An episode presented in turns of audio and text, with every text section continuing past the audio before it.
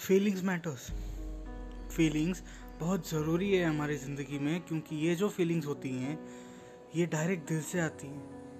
अगर तुम किसी के बारे में सोचते रहोगे, किसी चीज़ या बात को बार बार ध्यान में लाते रहोगे, तुम्हारी फीलिंग्स जो तुम महसूस करते हो, वो और बढ़ती जाएँगी। इसलिए अगर तुम किसी से अपनी फीलिंग्स शेयर करना चाहते हो तो अभी बता दो। फिर अंजाम चाहे जो भी हो। सामने वाला तुमसे बात करेगा या नहीं करेगा, वो उस पर छोड़ दो और अपनी तरफ़ से सब क्लियर कर दो। अपना मन हल्का कर दो। लेकिन जो भी करना है, जल्दी करो।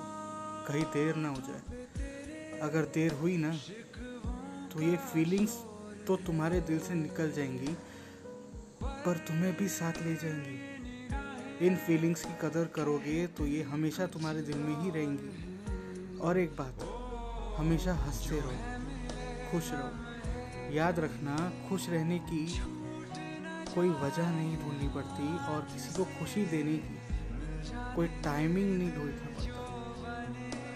तो बस खुश रहो, आबाद रहो।